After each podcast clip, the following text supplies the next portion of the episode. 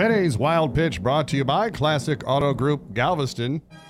Texans coach Bill O'Brien spoke to the media at the Texans kickoff luncheon the other day, and he made a bold statement. You know, I love the Astros. I love the Rockets. You know, I, I really do. I, I, I've been to games, and they're awesome. But we all know what it's about in Houston. And it's about the football team, it's about football, it's about the Texans. Look, I get it. It's Texas. Friday night lights. Football is a big deal. However, the Astros and Rockets, and for that matter, the Comets and Dynamo, have won championships. now, which one of these is not like the other? The Texans are not only the only team not to have won a championship, they haven't come close.